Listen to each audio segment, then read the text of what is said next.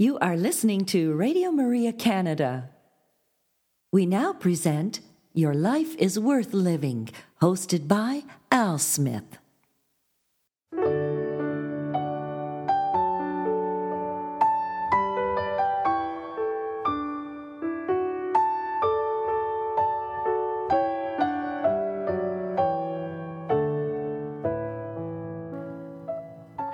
Radio Maria family, and welcome to this week's edition of Your Life is Worth Living Reflections from the Venerable Archbishop Fulton J. Sheen.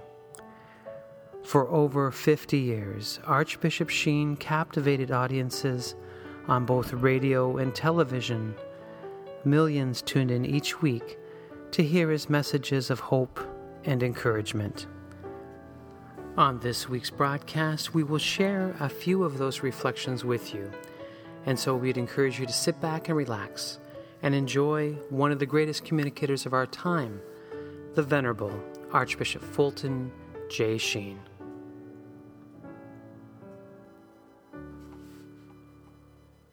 Hello, Radio Maria family, and welcome to another edition of Your Life is Worth Living. I'm your host, Al Smith.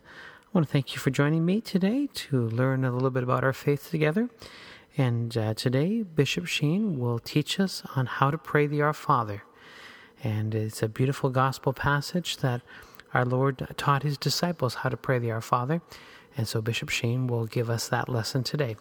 And so I'd encourage you now to sit back and relax and enjoy one of the greatest communicators of our time, the Venerable Archbishop Fulton J. Sheen.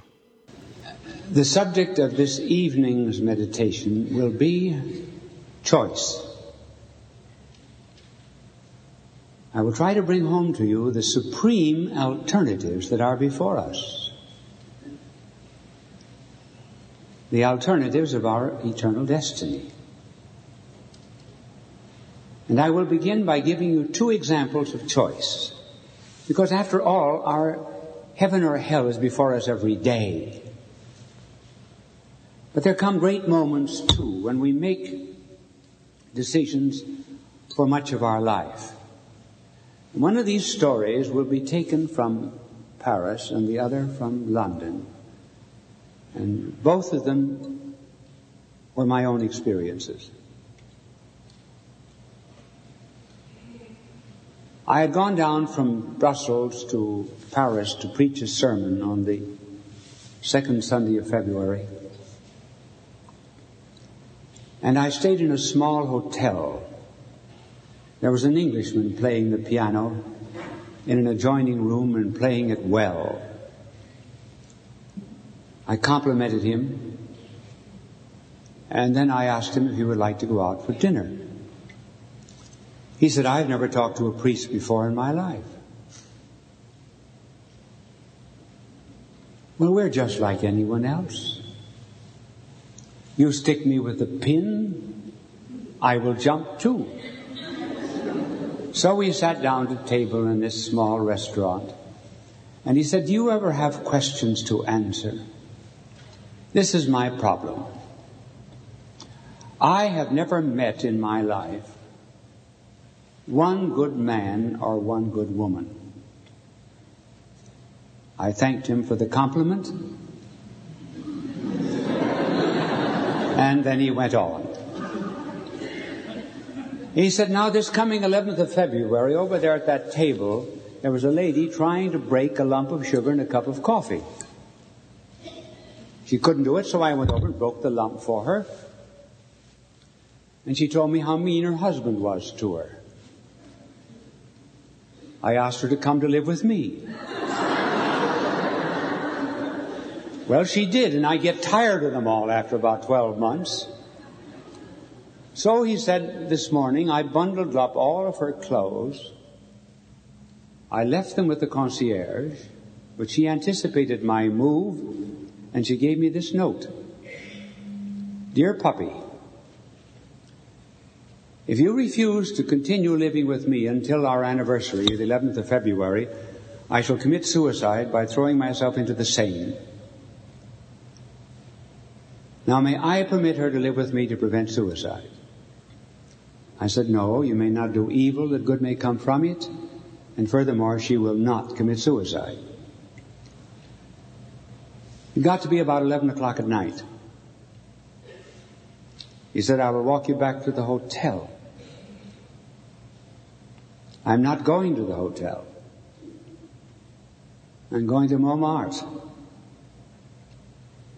He said, I was just beginning to think that maybe you were all right. And now you tell me you're going up to that hellhole. Well, I said, there's something else in the hill of Montmartre besides dives. There's a great basilica there, the Basilica of the Sacred Heart. And every night for over 50 years, there are a thousand men in prayer all night long. I induced him to come with me. He said, How long? I said, I will leave when you are ready to leave, though I intend to stay all night. He made no move to go until the sun came up over Paris and I read Mass.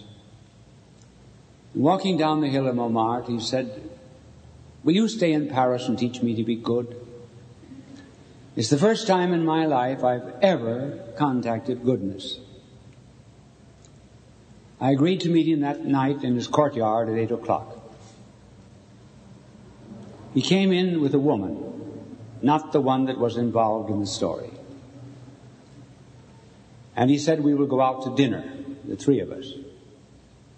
And I said, No, this is not a social evening. You must make a choice.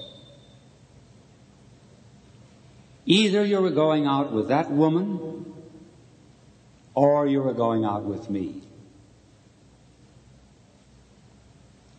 He walked up and down the courtyard a couple of times and came back and said, Well, Father, I think that I'll go out with her. And that's the end of the story. The choice was made after having received a great grace. Please God, before he dies, he will recall that night at Montmartre. That was a choice for evil.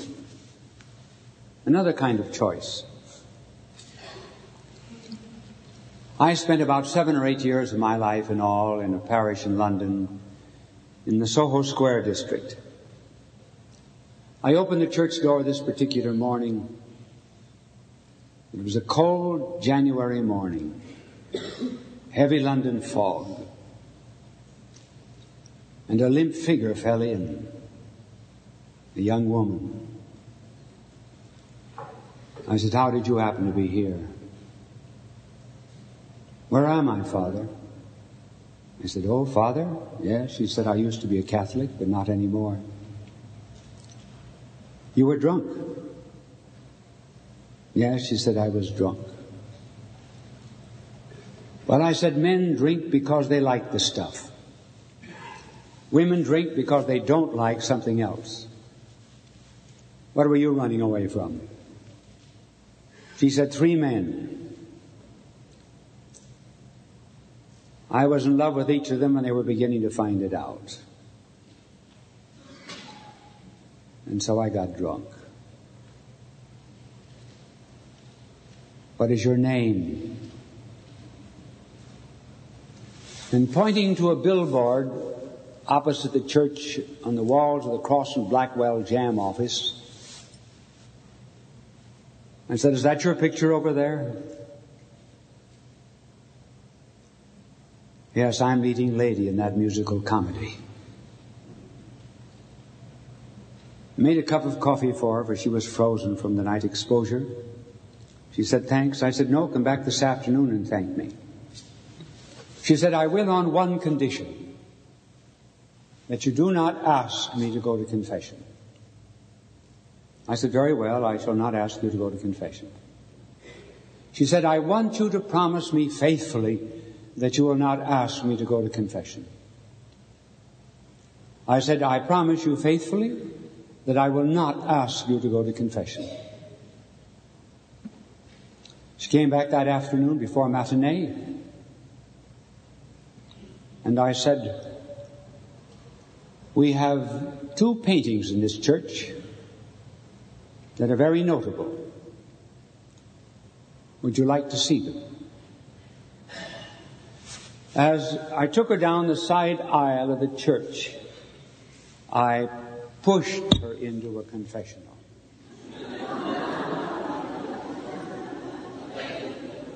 I always keep my promises.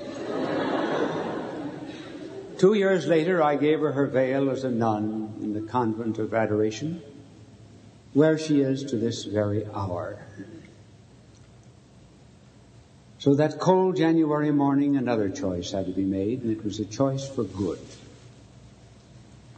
And this is the choice that each and of every each and every one of us is making. Now let me read you about the two choices. One from the Old Testament and the other from the New. Incidentally, I will always be reading from the New English Bible. The New English Bible. Which is by all odds the most beautiful of the texts.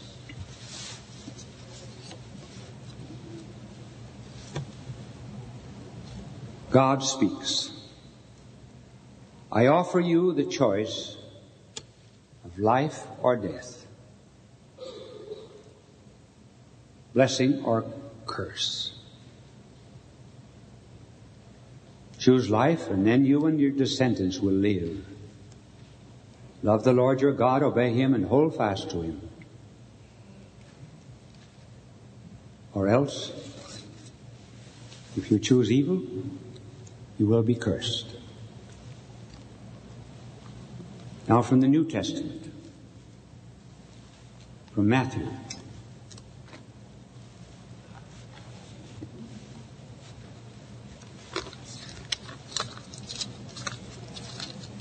It is remotely possible that I have missed my reference, but I know I have it here. I get so nervous when I miss anything.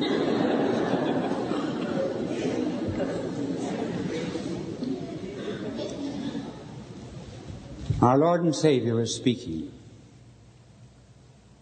Enter by the narrow gate. The gate is wide that leads to perdition,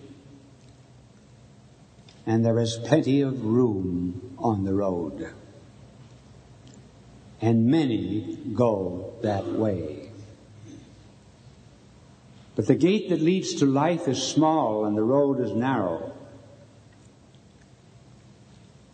And those who find it are few. This was much more intelligible in the days when the city was surrounded by walls. There was the great gate that opened up into the highway and the very narrow gate and narrow road that led into separate houses. So our Lord is saying there's a broad road wide gate. And many travel that road. There's a narrow road and a narrow gate. And few there are who go in.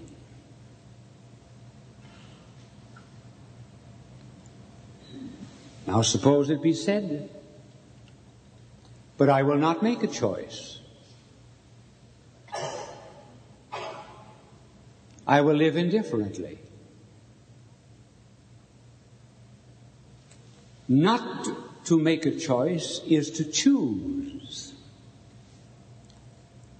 No boy, for example, ever decides in life that he's going to be ignorant. He just doesn't study. No one ever decides that he is going to be a dishonest criminal He just does not practice honesty. White fences do not remain white fences, they become black fences because we do not paint them and take care of them. Naturalists tell us that the mole, which burrows in the ground, once had eyes to see, but he chose not to use those eyes. And nature, as if seated in judgment, said, take the talent away.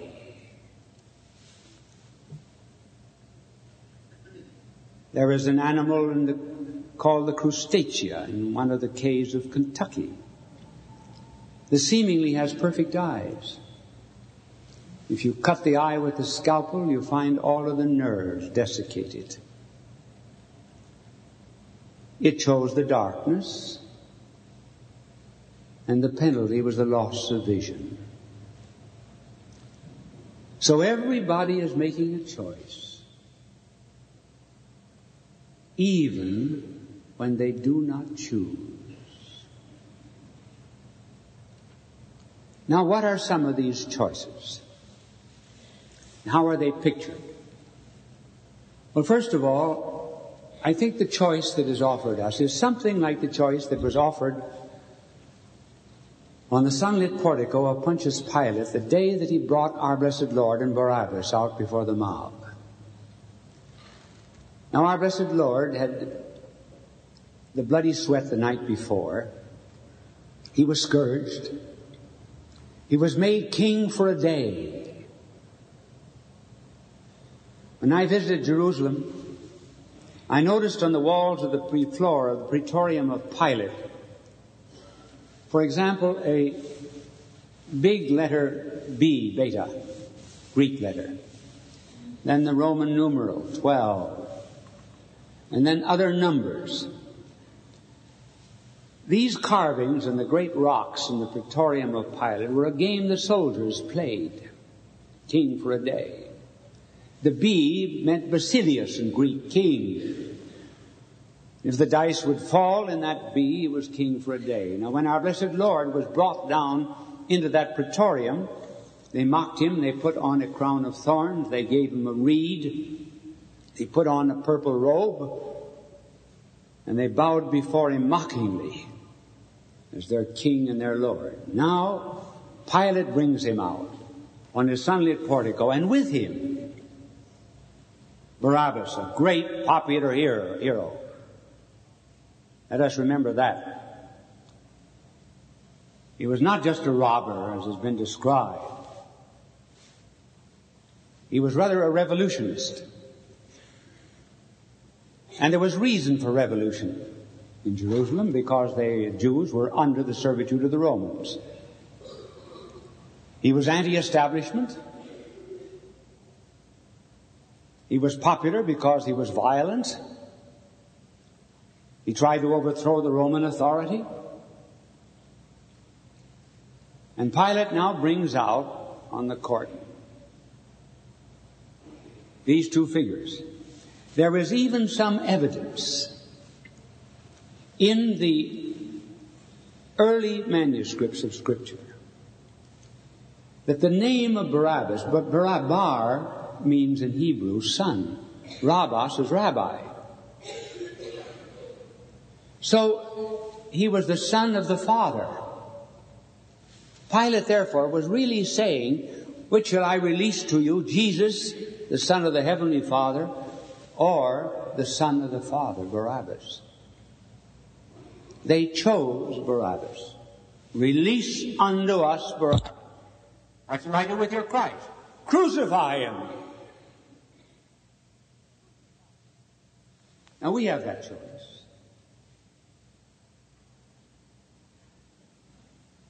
We are in many important moments of our life making that decision. We are opting for the hero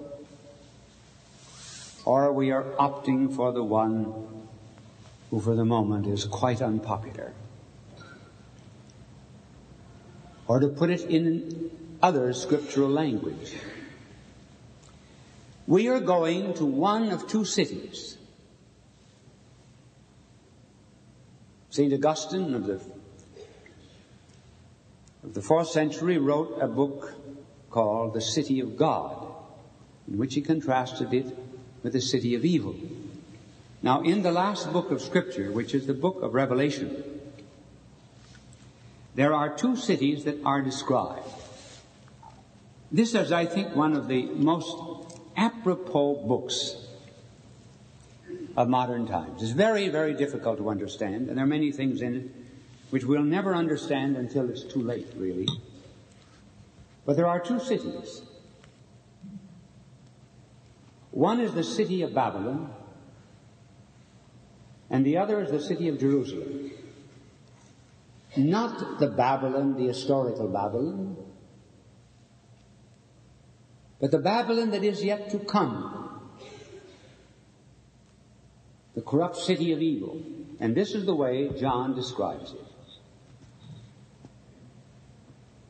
Then one of the seven angels that held the seven bowls came and spoke to me and said, Come, and I will show you the judgment on the great whore enthroned above the ocean. The kings of the earth have committed fornication with her, and on the wine of her fornication, men all over the world have made themselves drunk. In spirit, he carried me away into the wilds, and there I saw a woman mounted on a scarlet beast, which was covered with blasphemous names. The woman was clothed in purple and scarlet and gold and jewels and pearls. In her hand she held a gold cup full of obscenities and the foulness of her fornication. And written on her forehead was a name with a secret meaning. Babylon the Great, the mother of horrors and every obscenity on the earth. The woman I saw was drunk with the blood of God's people and with the blood of those who had borne their testimony to Jesus. That is one city.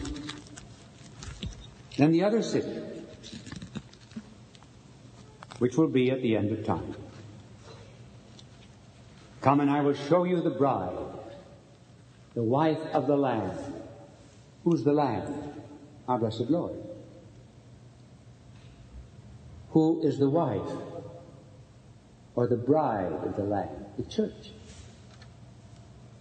All of us who will be members in heaven one of another. So in spirit he carried me away to a great high mountain and showed me the holy city of Jerusalem coming down from out of heaven from God. It shone with the glory of God. It had the radiance of some priceless jewel like jasper, clear as crystal. It had a great wall with twelve gates at which were twelve angels, and on the gates were inscribed the names of the twelve tribes of Israel. So ultimately, at the end of our choice, after having chosen either Christ or Barabbas, there will be two cities awaiting us. The city of Babylon and the great marriage. For in heaven there will be the marriage of the Lamb and the bride, which is the church. Now let us look at a few characters who have made this choice. St. Augustine. St. Augustine was the hippie of early, the early church. He was a very learned man, dissolute, but he still had a yearning to be good. And he often prayed, Dear Lord, I want to be good, but not now a little later on. We all say that prayer. And one day he was with his friend Alypius in a garden, and he was torn on the inside between following the way of the Spirit and following the way of the flesh. And he heard a voice, the voice of a child saying, Tolle, lege. Take up the book and read. And he read from the Epistle of the Romans, not in chamberings and in impurities, but in obedience to the Spirit. And Augustine chose that day to follow Christ and became one of the great saints of the church. Even pagans had this choice.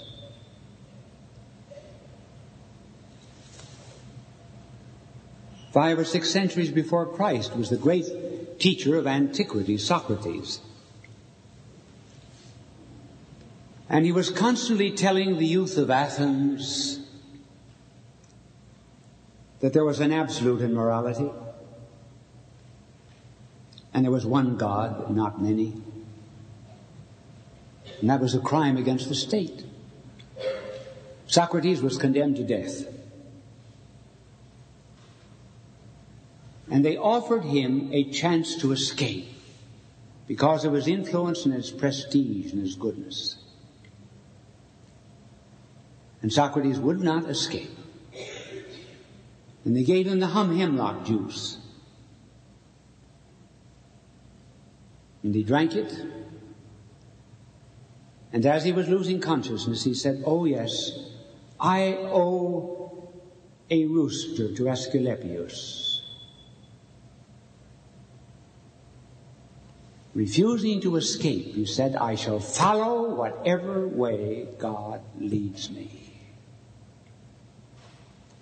So even the pagans have the choice. An interesting story from the Old Testament. There was a famine in the city of Bethlehem.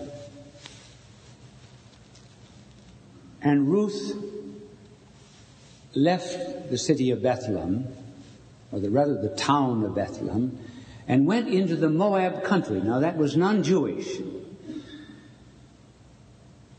And she should not have done it even during a famine. And she took with her her two sons. They married two Moabite women. The two sons died. Naomi had two daughters-in-law in her hand. One was Ruth, and the other was Orpah.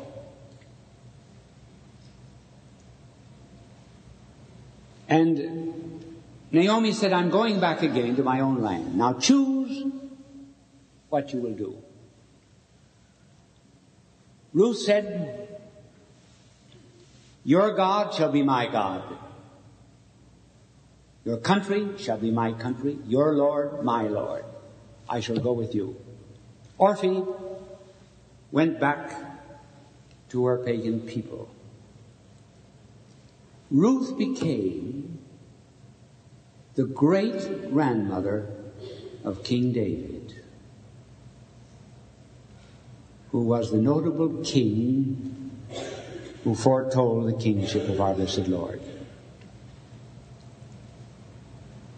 So at the beginning, therefore, of this, of these series of conferences, think on the choice that you are making. Never be discouraged. You have plenty of help. We will develop that as time goes on. And perhaps I can describe maybe some of the difficulties that we have and the hopes in terms of some of the great sculpture of Michelangelo. Michelangelo was commissioned to do the tomb of Julius II. This tomb was never finished. What you see in Florence today are four half-formed figures coming out of the marble, struggling, striving to be released. That is a picture of ourselves. We know this choice is before us. We're striving. The flesh weighs upon us. Old habits. Weakness of will. But like these characters, we hope for an upsurge from all that is cold and inert. The second statue. The statue of King David. A sculptor in Florence tried to make a statue and he ruined it. But it was a beautiful piece of Carrara marble. One day Michelangelo passed by and saw that marble, asked that it be brought to his studio, applied his genius, his inspiration, and his skill, and brought out of it the immortal statue of David. And so though our lives have been spoiled, though they may have been hacked and ruined by circumstances or other artists, the great finger and hand of God can mold us into immortality. And finally, the Pietà. Here was a young woman having seen her divine son crucified and then taken down and put in her lap as a kind of a drained chalice And yet she's not broken with grief. There's not sadness. There is peace. There is resignation to God's will. An interior calm. For she sees that sacrifice was part of the divine message to her son and to herself. And as we struggle to overcome all of the alien influences that there are in the world, those we will talk about too, as we struggle to overcome them, we're never to be cast down by trials, by discipline, by mortification. We have God with us. Christ is in our souls. You're good people. You would not be here if you were not good. And even though you're not as good as you would want to be, you've come here because you want to be better. There's a deep yearning today in the American soul for goodness and spirituality. And you manifest it. And if you bear with me during these talks, I will lead you step by step to inner peace, to inner joy and consolation. Thank you, and God love you.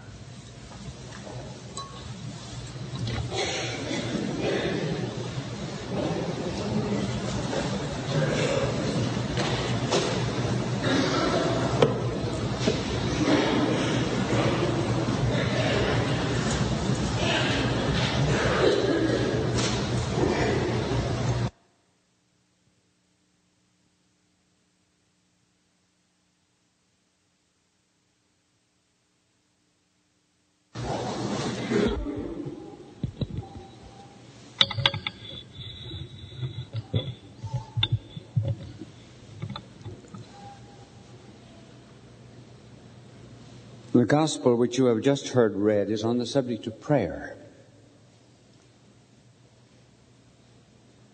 And it is one in which the disciples came to our Lord and asked him, How should we pray? And in answer, he gave them the prayer, which we know so well, the Our Father. Now I'm going to describe the Our Father to you and explain it to you. Notice that our blessed Lord said, when you pray, say our Father. Our Lord did not say my Father. It is interesting to go through the Gospels and note that never once did our Lord say of you and me and himself, our Father. He said, I will ascend to my Father and your Father, never our Father. Why? Because he's, he is God. He's the natural Son of God. We're only the adopted children. And he makes that distinction. So, he says to us, when you pray, You say, Our Father. Now, we do not get the full impact of this, but just put yourself in the mentality of the Jews who heard it. Remember that the name of God was so sacred to the Jews that there was one name for him they would never pronounce. It was too sacred. And even in the Old Testament, we find only two or three instances in which God is called Father, and then there's always another word to modify it. They were so very careful uh, to glorify the Heavenly Father. Now, when we come, however, to our blessed Lord, see the familiarity with which He talks about His Father. He said, My Father's working until now, and I work. The night of the Last Supper, when Philip said, Show us the Father, our Lord said, Philip, Philip, have I been with you all this time? And still you do not understand? The Father and I are one. So the Jews, therefore, stood at a great distance from the name of God. Now, our blessed Lord used a word which we use only when we're children. When our blessed Lord spoke to his heavenly Father, he used very often and probably throughout the entire gospel, but we know on certain occasions, he used the word Abba. A-B-B-A. It is not a good Aramaic word. And our Lord spoke Aramaic. What is Abba for father? Is it just father in the abstract sense of the word? No. Children have a pet name for their father. It may, might, for example, at the very beginning of a child's life, be Dada. Now that's what Abba means. It was the child's name for the father. So contrast on one side the fear of the Jews of ever pronouncing the name of God, and then our blessed Lord coming to earth and calling him Abba. That's why they picked up stones on three occasions to, to kill him. And he said, Why do you do this? And they said, Because you made yourself one with the Father. Sure, his nature was one with the Father. And so important is this word Abba that when St. Paul began preaching the gospel of our Lord to the Greeks, when he wrote, he wrote in Greek. He took the Aramaic word Abba and kept it in the Greek. So that in two of his letters, one of them uh, in the Romans and the other to the Galatians, he tells his people, remember that your father is Abba. That he has given you the spirit of adoption to be his children. So this is the beginning of the Our Father. Our Father. Then who art in heaven. We start above. We can never lift ourselves by the lobes of our ears. We live in a horizontal world where we believe we help one another, but the real help that makes us new creatures and children of God has to come from above. And our Father who art in heaven. Hallowed be thy name.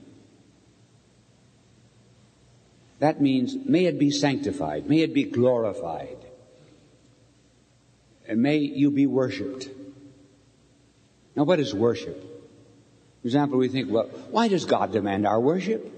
Is he sitting up there in a golden throne, waiting for us as obedient servants of him to prostrate ourselves before him in worship? Is that the meaning of worship? No.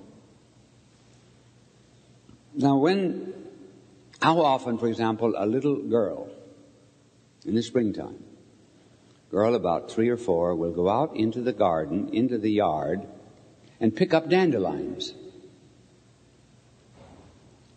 And bring dandelions into the mother. Now let me tell you that those dandelions are a bore to the mother. She wouldn't admit it. She doesn't need the dandelions. But has any mother in the world, when she's taken these dandelions, ever thrown them out into the garbage? No, she said, Oh, how nice of you, dear. You love me, don't you? And so the mother accepts that worship in order to train the daughter to be loving. Now that's what worship is. In the theater, for example, we applaud. Applaud means worthful. That's worship. Now, a week ago Sunday, I gave a retreat to about 1,200 actors and actresses in New York at the Majestic Theater. The retreat lasted all day. And about six or seven times during the day, I would come out and, and talk to all of these people who were so trained in the theater.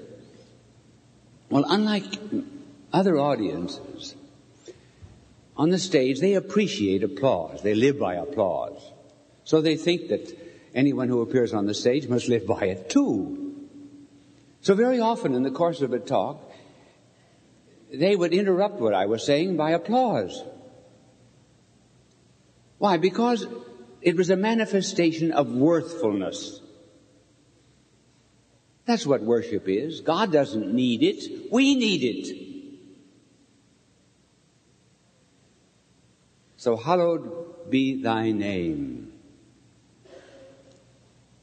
Now thus far, our Father who art in heaven, hallowed be thy name. Thy kingdom come, thy will be done. These two phrases go together. Now we priests who are used to reading the Psalms and the scriptures have always noticed in the scriptures the balance of phrase. For example, in the Psalms you'll find a sentence, Thy statutes, O Lord, are good. Then the other half, Thy commandments are wise. In the second half, we say the same idea as we do in the first, but we just put it in different words. So in the Our Father, these two phrases, Thy kingdom come, Thy will be done, mean practically the same. How do we get into the kingdom of God? By doing His will. Now, many are going to get into the kingdom of God because they're doing His will according to their lights. But suppose we do not do His will. My finger pointed vertically signifies the will of God because it points to heaven. My finger horizontally represents my will because it's earthy and flat. Suppose I take my will and put it across God's will. When I do that, I get physically across. Psychologically, I get a complex. That's how we get mixed up.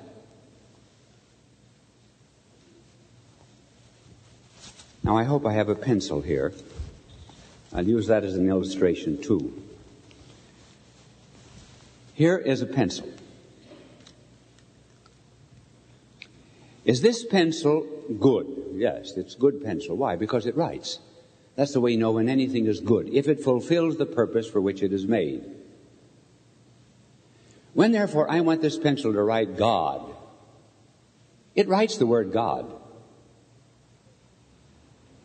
Suppose this pencil had a will of its own. And suppose when I wanted to write the word God, it wrote the word dog. I couldn't do anything with it. That is why when we fail to live up to God's law, He can't use us. As I couldn't use this pencil. We lack His power. And the more effective any person is in the church and in the world depends upon his relatedness to being under the hand of God so that He can use us as instruments. Or to give you another example, suppose I try to open a tomato can with this pencil. Now I do my own cooking, so I'm used to opening cans, but not with pencils.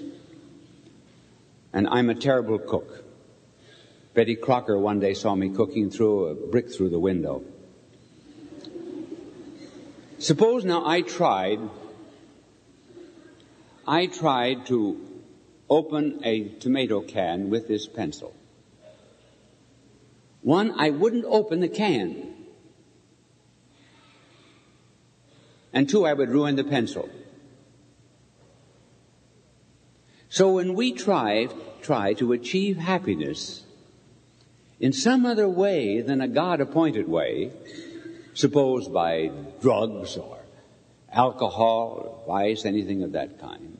We think we're going to get a lot of pleasure out of it, but actually we never get the pleasure we intended and we hurt ourselves. Thus the prayer, Thy kingdom come, Thy will be done, means that we enter into the kingdom of God by doing His will, and that makes us happy. This is the secret of peace. Our Father who art in heaven, hallowed be thy name. Thy kingdom come. Thy will be done on earth as it is in heaven. Give us this day our daily bread.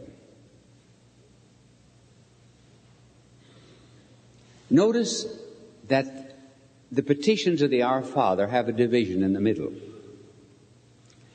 The first three petitions refer to the heavenly, to God. Then we get this middle one. We can't live without bread. So we appeal to God for our daily subsistence. Give us this day our daily bread. But it could also mean, and there is a suggestion of it in the original in the gospel, give us this day our super substantial bread, namely the Eucharist. So very often the apostles misunderstood our blessed Lord when he spoke of bread. When they were crossing the lake in the storm, they became frightened and our blessed in the gospel gives the explanation they did not take account of the mystery of the bread, of the miracle of the bread, when our blessed Lord multiplied the loaves and fishes in order to remind them that He had power to give us the bread of life. So the giving us, give us this day our daily bread, therefore, means not only that which is necessary for daily life, but in an applied sense also the Eucharist. Give us this day our daily bread and forgive us our trespasses as we forgive those who trespass against us. Forgiveness is reciprocal. We are forgiven by God as we forgive our neighbor. Our Lord mentioned that in the continuation of the gospel. Forgive, and you will be forgiven. If we, however, hold grudges, we shut off the forgiveness of God. He cannot give it to us. Now, this forgiveness of God sometimes will require great effort on our part. I have a friends, I have friends, husband and wife, who suffered a great deal in prison. But before they were in prison under the communists, the husband was visited by the Nazi, by a Nazi. The husband and wife were Jew, born Jew, but then Lutheran. And the husband said to the Nazi, what have you been doing the last two weeks? He said, killing Jews. How many did you kill? Oh, he said about 30,000 in two weeks. Were you in this particular village? Yes. How many Jews did you kill there? Oh, he said, I killed every Jew in that town. Do you ever ask God for forgiveness? No, I don't believe there's any such thing as forgiveness. And the husband said, Let us see. My wife, Sabina, is upstairs asleep. She has not heard this conversation. I shall call her down. He said, Sabina, this is the man who killed your father, your mother, your three brothers, and two sisters.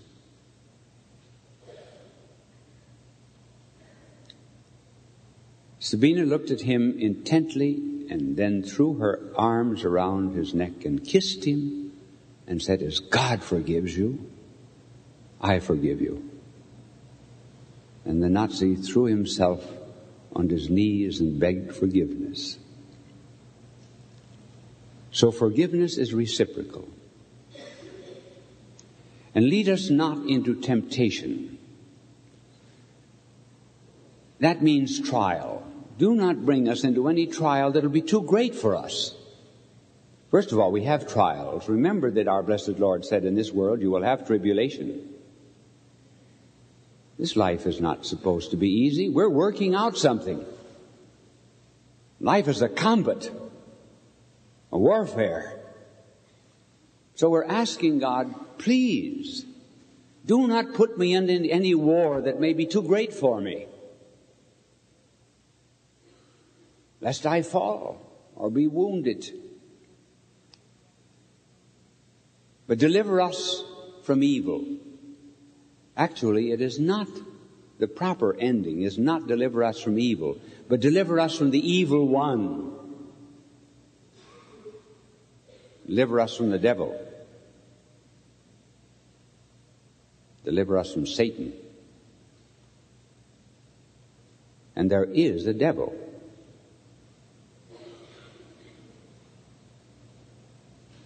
Then at the end we say, Amen. Amen means, I've said it. May I live up to it.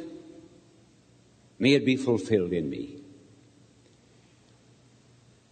You never heard our blessed Lord say at the end of a prayer, Amen.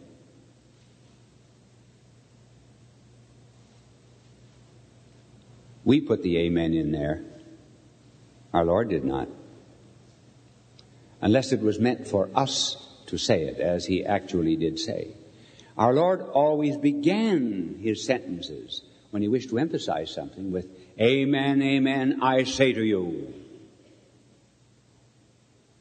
In other words, I give you the truth. Amen, amen. We put the amen at the very end. Now this is the Our Father that we say so often. We will say it during the Mass. And now I hope that it will have new meaning for you. And how do we know now that the Heavenly Father is so good? Well, we know it because our Lord has told us. You know, it almost seems as if the three persons of the Blessed Trinity are playing hide and seek. We never knew the Father well until the Son came and told us. Then we knew the Father was full of love and mercy.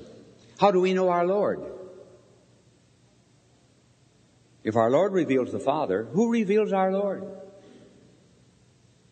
The Holy Spirit. So our Lord said, I will send you the Holy Spirit who will reveal me, who will make me clear to you. This is the purpose of the Spirit. Not odd manifestations any spirit that does not come to deepen this love of our blessed Lord and become truly his spirit is not the spirit of Christ.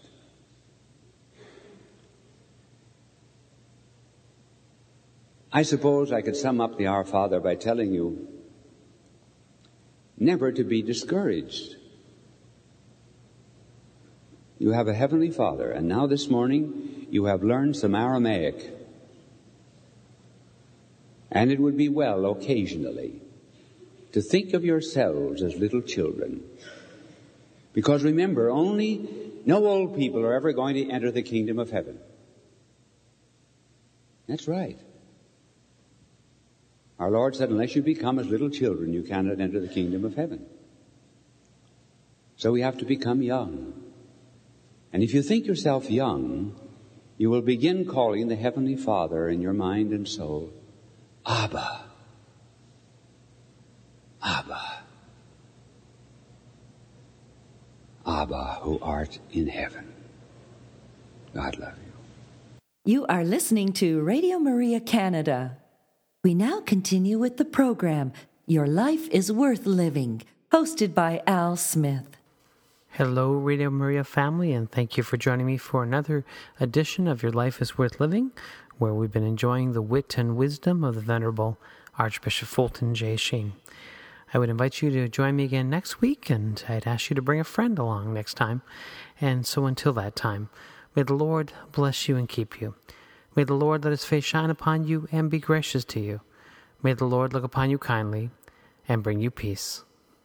You have been listening to Your Life is Worth Living, hosted by Al Smith, here on Radio Maria Canada.